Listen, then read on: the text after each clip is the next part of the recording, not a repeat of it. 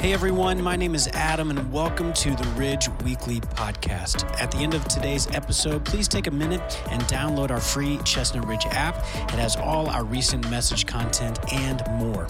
You can also head to theridge.church to get information on service times and get info on everything going on here at the Ridge.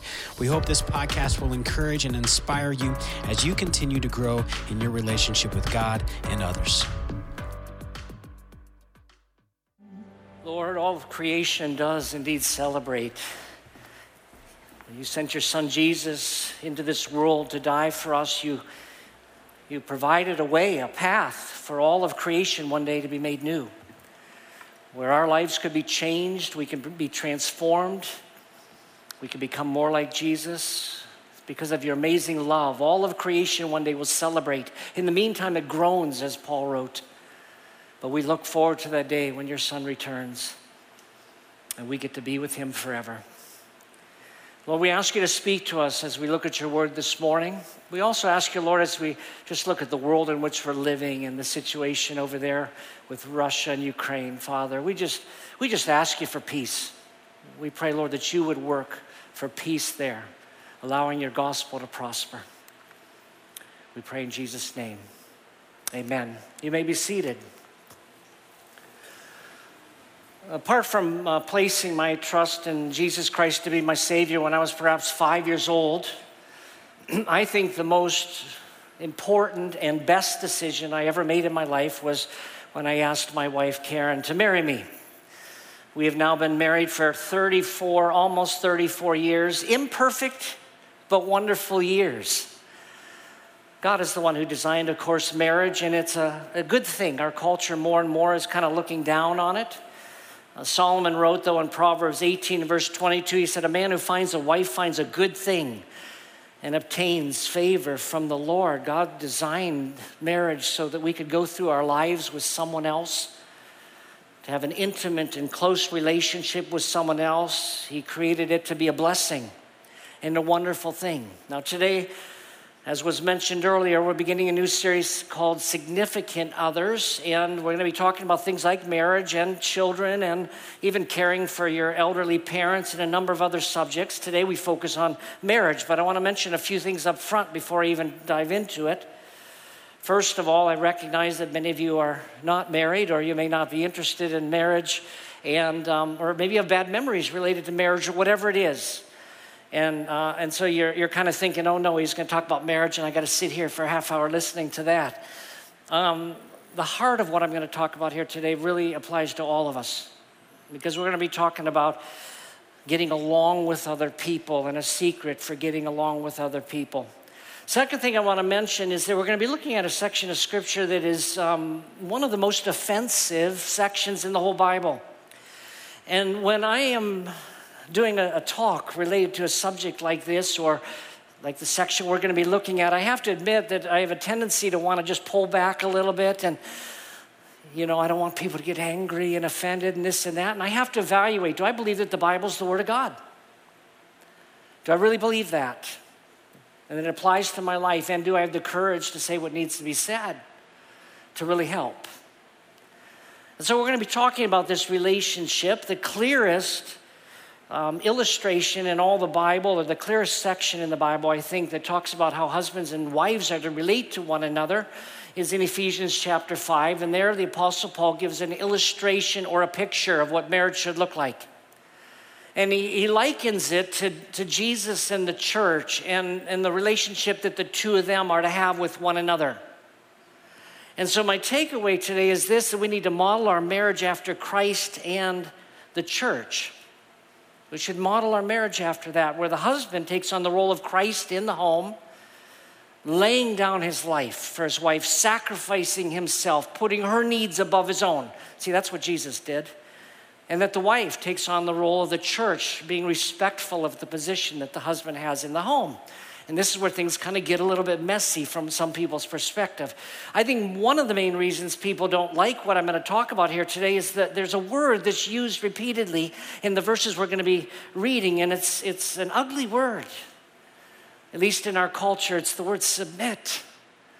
It's like submit, you know, it's just ridiculous this idea that anyone should ever want to submit to one another. And yet, and yet, in all relationships, submission is something, it's a reality. It's something that we have to contend with. And so even before Paul gets into husbands and wives, he says in Matthew 5:21, submit to one another in the fear of Christ. If you have a reverence for Christ, he says submit to other people. Now in our culture again, I think this is ridiculous. I mean, if you just viewed it from our culture, because we live in a culture that says you fight for your rights, you stand up for yourself, you don't let anyone push you around. And then you come across a verse like this submit to one another out of the fear of Christ. Shouldn't we fight for our rights? Isn't confrontation sometimes necessary? And the answer, of course, is yes, sometimes it is. We'll talk about that.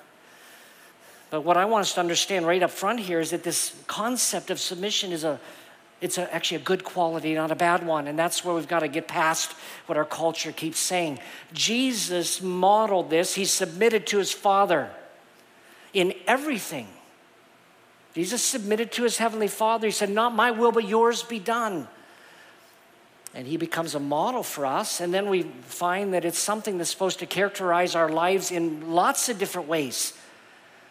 First of all, within the church, submit to one another out of reverence for Christ. That's why I'm saying this applies to all of us. There needs to be ability for us to yield to one another and get along with one another and and recognize sometimes the other person and let them have their ways sometimes. And when it comes to government, there are a number of verses about submitting to the governmental authorities. And again, in our culture today, this is something that's really kind of difficult. Paul wrote in Romans 13 1 and 2. He said, Everyone must submit to the governing authorities, for there's no authority except from God. And those that exist are, exist are instituted by God. So then, the one who resists the authority is opposing God's command, and those who oppose it will bring judgment on themselves. You see, Christians are not supposed to be known for being rebellious. We're not supposed to be known for being troublemakers, ones who can't get along, ones who can't follow. Peter said the same thing, of course, in 1 Peter 2 13 through 15. Submit to every human authority because of the Lord. In other words, for his sake. Submit to every human authority, whether it be the emperor as the supreme authority or to governors as those sent out by him to punish those who do what's evil and to praise those who do what is good. For it is God's will that you silence the ignorance of foolish people by doing good. And the doing good in this verse is respecting authority, submitting to those who are in authority. And that doesn't mean, of course, that there aren't occasions where we don't. You know, there are occasions like Peter in the New Testament where the religious authorities of his day came to Peter and said, We do not want you talking about Jesus anymore. And Peter's response to them was, You judge for yourself whether or not I'm to listen to you or what God says. But I'm not going to keep silent about this. I'm going to do this because this is what God wants me to do. And so sometimes, you know, there's a, there's a conflict between earthly authorities and divine authorities. And in that situation, of course, we do what God wants us to do. But what we have to understand about this whole subject of authority and submission and all that is that our God is a God of order. And He's designed things to operate in a certain orderly way. And it requires us then to view other people maybe a little differently than we normally would. Now, before I get into specific ways in which I think husbands and wives flesh out submission, and by the way, I think I believe in mutual submission, but different submission. In other words, there's, there's a sense in which we're to submit to one another in the marriage. Husbands, wives, submit to all people, submit to governmental authorities, of course, but the way in which it's fleshed out will be a little different, as we'll see. But let me mention what submission is not before talking about what it is. First of all, submission is not about superior or inferior. It has nothing to do whether somebody is inferior or someone is superior in a submissive, it's just a role. And I think, frankly, some of our governmental authorities have this one wrong because they, they do think it's about, I'm better than you are. And so you go and do these things, but I don't have to do them. That's the perspective many people have today that are in positions of authority. Jesus, of course, said, Don't be like that. You know, authority with one another and within the church operates differently. But we really love and care for one another. Submission, second, doesn't mean that we allow others to mistreat us or take advantage of us. It does not mean that you're a rug that people can walk all over. That's called abuse. And there are other verses in the Bible that address that. And sometimes it takes wisdom to know when to, when to fight and when not to. But it's, it's not about that, letting anybody walk all over you. And third, it's not weakness. And that's, I think, what we think it is. Well, submission, you know, that's a, weak person. That's how I've thought of it over the years. Oh, you're submissive, you know, kind of a weak person. Another biblical concept that's close to this one that demonstrates the strength involved is the word meekness. The Greek word for meekness meant strength under control. It, it was a word that was used to, to talk about taming a wild horse. Scholar by the name of Dr. Meyer explains such animals have not lost their strength, but have learned to control the destructive instincts that prevent them from living in harmony with others. As long as that horse is just wild and untamed and doing whatever it wants, it's not going to get along with the other horses or humans. But meekness is this strength under control. But it's not about superior, inferior. It's not about being a doormat. It's not about weakness. It's actually strength. Like Jesus as he stood before Pilate and was silent. So, what does it mean? Well, let me give you some words that help describe it. Submit just means to yield. Probably most of the time, that's it. It means you don't have to get your own way. That you could yield to the other person, that you let that other person have their way. Any of you that are married know that this is a secret to a good marriage, right? The ability to yield. If you can't yield, you can't get along. You know, regardless of this whole subject of how submission is fleshed out in the relationship, husbands and wives both have to learn how to get along with someone that's going to disagree with them sometimes. We all have to have the ability to yield, and frankly, some of us don't seem to have that ability. Our perspective, it's my way, it's always my way, my way or the highway but it means to yield. Another definition, it means to place yourself under. It was used of an army that would arrange themselves under a commander. It's used this way, by the way, in relation to the church, where in Hebrews we read, Submit to your church authorities because they care for you and don't make it hard for them, but arrange yourself under so that you can move together as an army forward. And then it means to, to give preference to another person. Maybe you want something, maybe your spouse wants something else, or in just regular relationships. Just give the preference to the other person, which again, I think is sometimes hard to do. But this impacts, again, all relationships. Employers, for example, are looking for people that have a, a submissive attitude. They'll never say it, but over the years, I was in three different positions where I was a supervisor over other people and I hired people, and that was something I looked for. Are you the kind of person that can listen to what your boss says? And are you the kind of person that can get along with other people? And that's where submission comes in. Now, our ability to do this is related to our theology about the sovereignty of God. See, we believe that God is sovereign. We believe that God is able to, to come and bless us if we do what God asks us to do, that he, he will step in. We believe Jesus' words when he said, Blessed are the meek because they'll inherit the kingdom. They'll inherit the earth. The earth belongs to the meek. That seems opposite of what you'd expect. You'd think someone that's not meek would take control of the earth. God says, No, no, it's, it's the meek. Because God fights those battles. Now, we're going to get into this section related to husbands and wives here in a minute, but before Paul dealt with that, he talked about being filled with the Spirit, being controlled. You know, if we're Christians, we're to be under the control of God's Holy Spirit. And he mentions three things that'll be true if you're under the control of God's Holy Spirit. I'm going to read the verses, see if you can identify what they are. Ephesians 5 18 to 21, and this bumps right into the section on husbands and wives.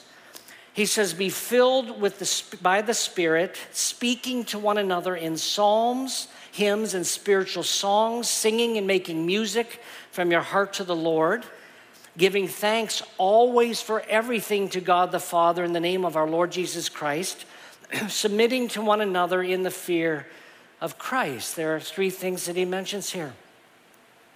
One is that our hearts will be filled with, with singing and joyfulness. If, if, if the Holy Spirit is really reigning in our hearts as Christians, joy will result. You know, the fruit of the Spirit is love and then joy.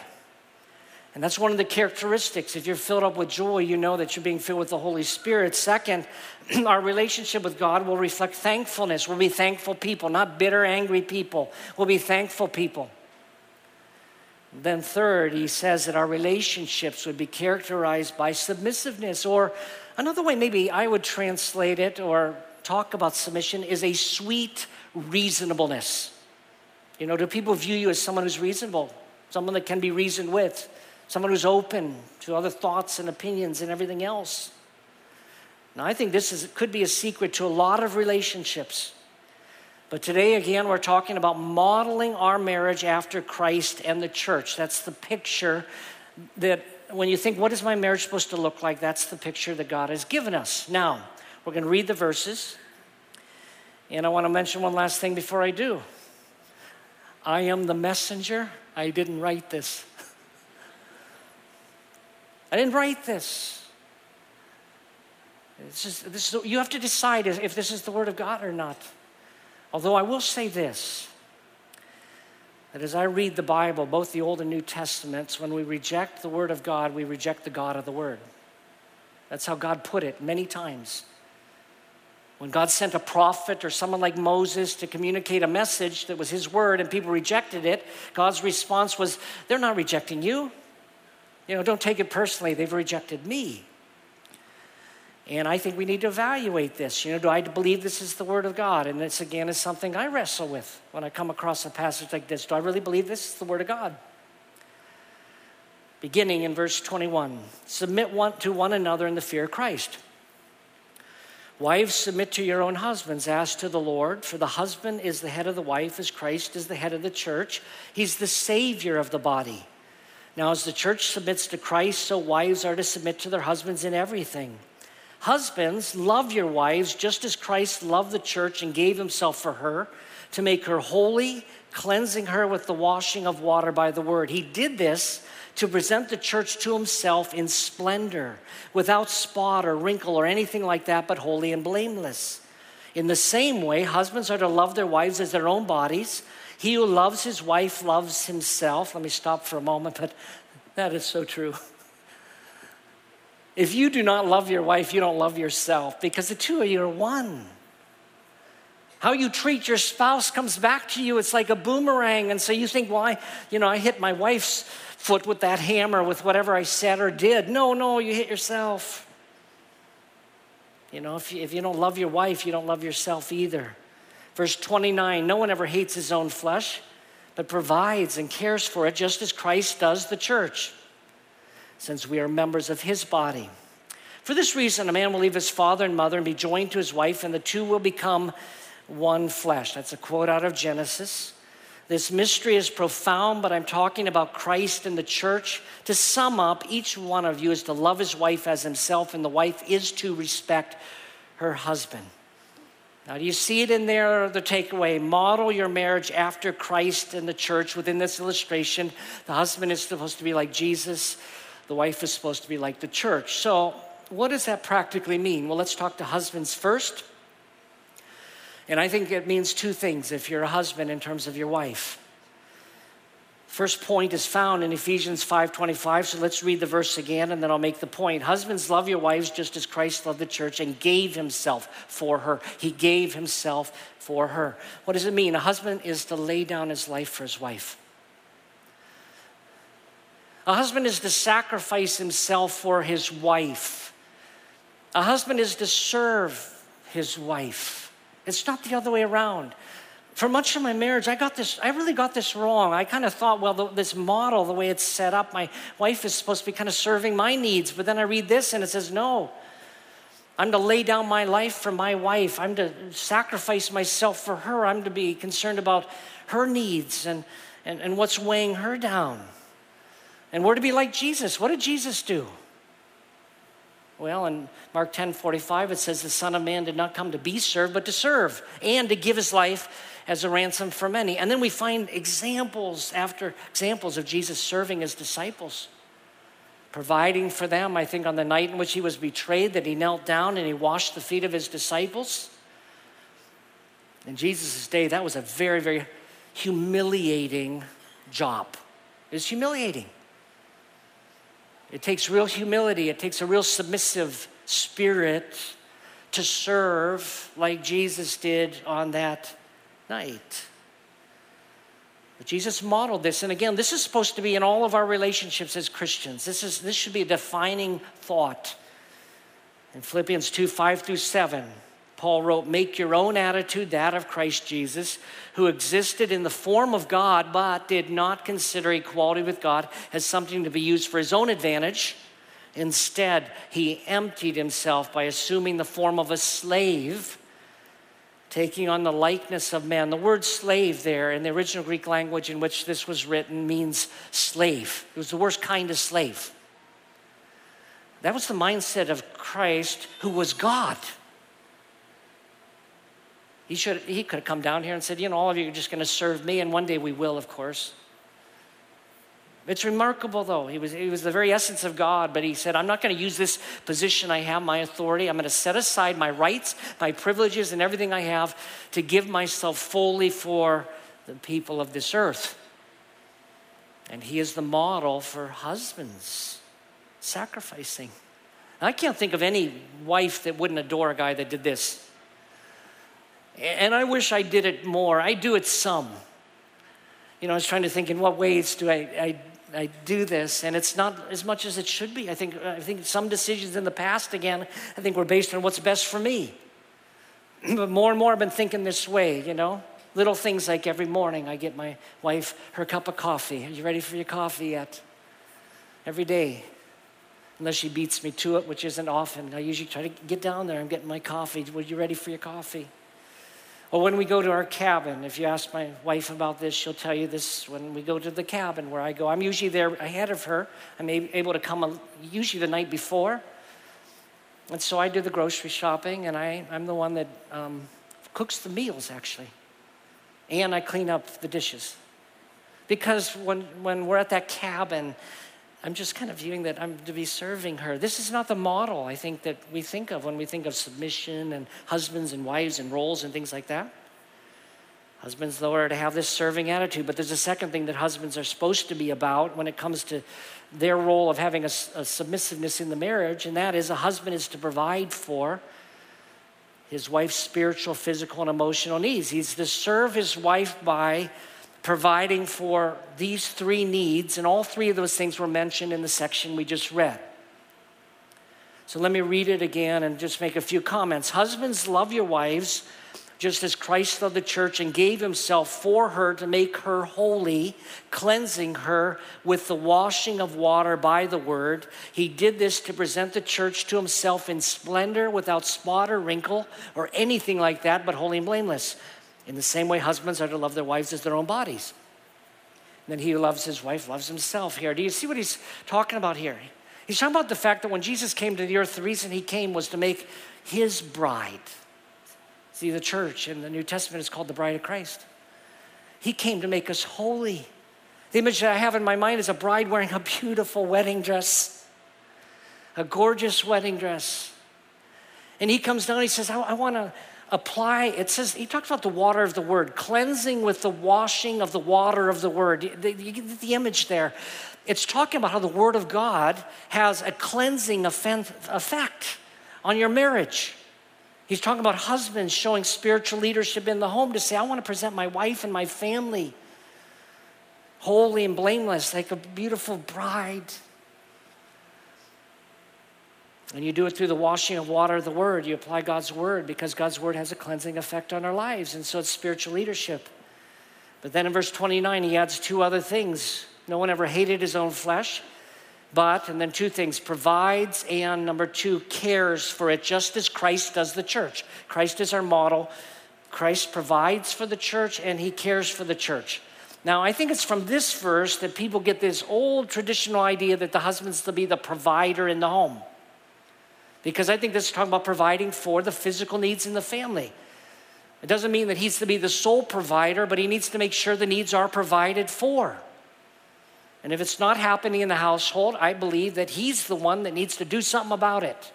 He's to provide for his wife. Isn't that the example? Just as Jesus provides, gives us what we need as a church. That's what husband's supposed to do. But also it says cares here. And this is the idea of cherishes, values. This has to do with giving to your wife emotionally. That she feels loved and she feels cherished. And, and it's that, that kind of thing that she feels cared for, which often is not the case. I read about these two ladies that were talking, and the one asked the other about what, how marriage was, and, and the woman says, Well, my, my husband is the most caring person I know. He cares about the Cubs and the Bears and the Hawks and every other stupid sports team out there. And often that's kind of what it is. And so, husbands are to lay down their lives for their wives and care about and provide for, make sure that these needs are being taken care of spiritually, physically, and emotional needs in the house. So, let's talk about the women for a moment here. And this is where the verses get a little bit um, culturally tough. Although, I've, I've often thought you can't take the, the husband part and preach it without the wife part too. You can't have one without the other. And they're meant to go hand in hand. If a husband is this kind of man, it's going to make it so the wife's going to want to be what God says she's supposed to be. So let's read the verses again. Wives, submit to your own husband as to the Lord. And that phrase, as to the Lord, means as a way of serving the Lord. It's not talking about serving your husband, it's saying, wives, submit to your husbands as a way of serving Christ. For, and this is the reason why, the husband is the head of the wife as Christ is the head of the church. He's the Savior of the body. Now, as the church submits to Christ, so wives are to submit to their husbands in everything. And then in verse 33, to sum up, each one of you is to love his wife as himself, and the wife is to respect her husband. So the wife's main takeaway is this a wife should respect her husband's leadership in the home. Now, I realize again, this might seem crazy with our culture. I realize too that a lot of people have abused and misused this, and the church has been one of the biggest culprits. You know, make sure your wife submits to you and things like that. It, is, it hasn't been a biblical model. Husband, you worry, by the way, you shouldn't worry about what your spouse is in relation to this. I hope you're not thinking of your spouse and elbowing him or her. These are directed to you personally. My job is not to make sure my wife follows these verses. My job is to make sure I'm loving her as Christ loved the church. That's my main responsibility. And hers is to follow what these verses say. Now, I want us to understand that the reason it says that the husband is to be respected in this way is that he's called the head of, of the body or the head of the home, just like Christ is the head of the church. that is the basis for this. It is not based on who in the relationship is the smartest or most, most talented or, or gifted or who's the better leader. In my home, my, my wife, uh, she's smarter than I am. I'm not, I'm not just saying that. She was the valedictorian of her class in high school, and I graduated. I mean, I was on National Honor Society, I was, but, but it's still, she's the valedictorian. She is smarter than I am, and it amazes me. We'll be playing like Trivial Pursuit. She won't know the answer, but she'll figure it out, and she'll blurt out Kenya. It's like, she's right. It's Kenya. How'd you get there? She's just, she has better intuition than I do.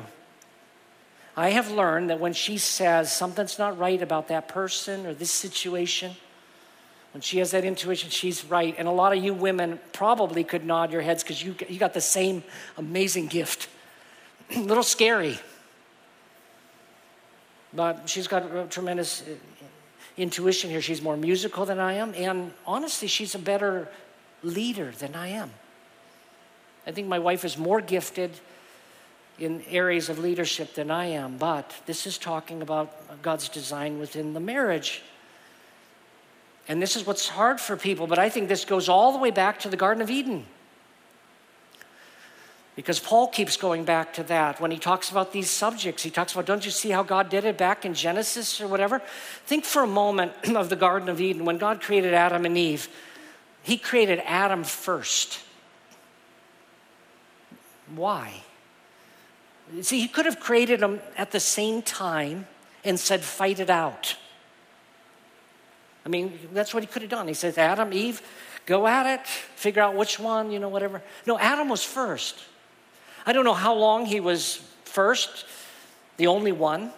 He was naming the animals and this and that. At a certain point, God gave him his wife. Eve comes along. She's formed from the rib of Adam. And by the way, many have made that point that she was from the rib, side by side, which is a great analogy there. Kind of speaks to the equality there, which I believe within the home there's to be equality in terms of value and worth and everything else. But when Eve came around, Adam said, Your name is Eve. Now you think of the authority, the presumption. Like, what if I don't like the name Eve? I want to be called something else. Well, I imagine they would have talked about it, and I, I, would trust that any good husband would listen to the wife and say, Well, let's come up with another name. But he felt the authority to do that. I'm just saying that Adam was the priest in his home. He was the one that told Eve, Don't eat from the tree in the garden. There's no evidence that God ever personally instructed Eve on any of these things. God spoke those to Adam, and Adam became kind of the head of his household. You say, well, why does that matter? it's setting up order for the whole world, for all of society. If the husband and wife get along properly and review each other properly, and Eve respects her husband, excuse me, what would happen is that the children, then, as they come into this equation, they learn obedience and they say, Yeah, we should be submitting to our parents. And then eventually there are many families, and eventually you have a society, and people learn we need to submit to the authorities in our society. And then eventually we learn that we need to submit to the ultimate authority, who's God. See, people that don't get the authority thing right don't respond to God properly. It's very important we learn these things in our life so that we respect Him as the Lord of all and submit ourselves to Him. But this was God's order. Now, this doesn't mean that the, Adam was to make all the decisions. It doesn't mean that Eve couldn't challenge things. I'm sure they had discussions and disagreements. Certainly doesn't mean that Adam was supposed to get his own way all the time. In fact, biblically, I think he'd let her most of the time. And it certainly doesn't give any permission to abuse the wife. But it is about her responding to him and yielding. And submission is something like in my household, it's, it's like a non issue. I don't ever have to use that word, I don't have to bring it up. But we have to learn how to yield.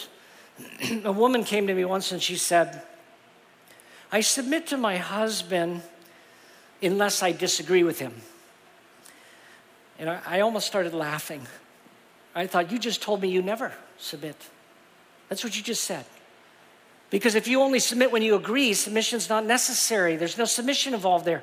It's only when there's a disagreement. Suddenly you have to wrestle through it and look at what it's like. Which brings me to a question that I think husbands need to ask and wives need to ask when there's a problem, a disagreement in the marriage. This is how I think you re- resolve based on what we've talked about here. The husband should ask himself this question If I love this woman, what should I do? What will I do? When you have an argument with your wife, you ask yourself this question Well, if I really loved her as Jesus loved the church, if I really cared for her and her needs, what should I do in this situation? And I guarantee you, maybe most, almost all the time, It'll be, I want to listen to you because I'm serving you. The wife will ask herself the question what should I do if I respect my husband and view him properly? Now, you might be thinking, well, my husband's not worthy of respect. That's not the basis of the respect. It's not based on whether he's worthy or not. It's based on this role that God has designed, God's pattern here. I know for sure, though, the wives need to feel loved. I know that husbands need to feel respected. And when both of those things are happening, it makes for a really good marriage. so, model your marriage after Christ in the church. Let me close with an illustration. And a couple practical statements here. When I think of this whole subject, the image that comes to my mind is of a husband and wife driving someplace in the car. Based on this Ephesians 6 example, the husband is the one that's actually got the steering wheel, and so he's driving along, but the wife is in the front seat. They're driving together, they're headed in the same direction, hopefully. And that's kind of the picture here. Now, sometimes husbands drive in a way that freaks out the wife. She's over there in the passenger seat going after that imaginary brake. it's not going to work. and she's scared to death because of the way the husband is driving. Now, I'm talking about marriage, not just driving, although it applies to driving too. Because, see, when I'm driving, I drive differently if my wife is with me. It's, it's just the truth. When she's not with me, I dive out there. I, I kind of go for it. You know? But a lot of husbands are driving in such a way that the wives are saying, slow down, you're tailgating, stop speeding, you're making me nervous. That's not love. That's why at a certain point I thought when, when my wife is with me, I'm driving for her, I'm not driving for me. Now, what happens sometimes is the wife wants to reach over and grab the steering wheel. I'm taking over now. That's not the answer either. But we've got to learn to submit to one another. The husband in the form primarily of serving his wife, and the wife primarily in the form of respecting her husband. Now, let me close with a couple thoughts here. One is that some of you may be struggling with your marriage, and I encourage you to invest in your marriage by getting counseling if needed. And we have here at the church, even though we don't have a counselor on staff, we have a list of counselors in the area. I encourage you to invest in that. Develop your relationship because really the marriage is supposed to be even a picture of Christ in the church. So that people look at our marriage and say, oh, that's what it's like to be a Christian in the church. Second, I encourage you to spend time together, date nights, praying together, whatever it would be. My wife and I have a weekly date night, although lately we've been just going to the cabin more often, just spending time together. That's so important to all relationships. And then finally, I want to encourage you to consider getting involved with a community group of some kind with other couples. Because it's, it's hard to do this whole marriage thing alone. We really need other people in our lives that will help us. Let's pray. Father, thank you that you did not leave us on our own when it comes to just this whole subject of marriage. I realize that uh, we may struggle with some of the things we've talked about here today. I ask you for your grace, though, to be able to apply these things, not just to our marriages, but to our relationships in general. We really want to have a sweet reasonableness about us that's attractive to people. We really want to have a heart that says it's not about my will, but I want to serve you. We want to really be like Jesus, who laid down his life so help us with this, we pray. In Jesus' name, amen. That concludes our time this morning. If you're married, have fun discussing this talk. Have a great week.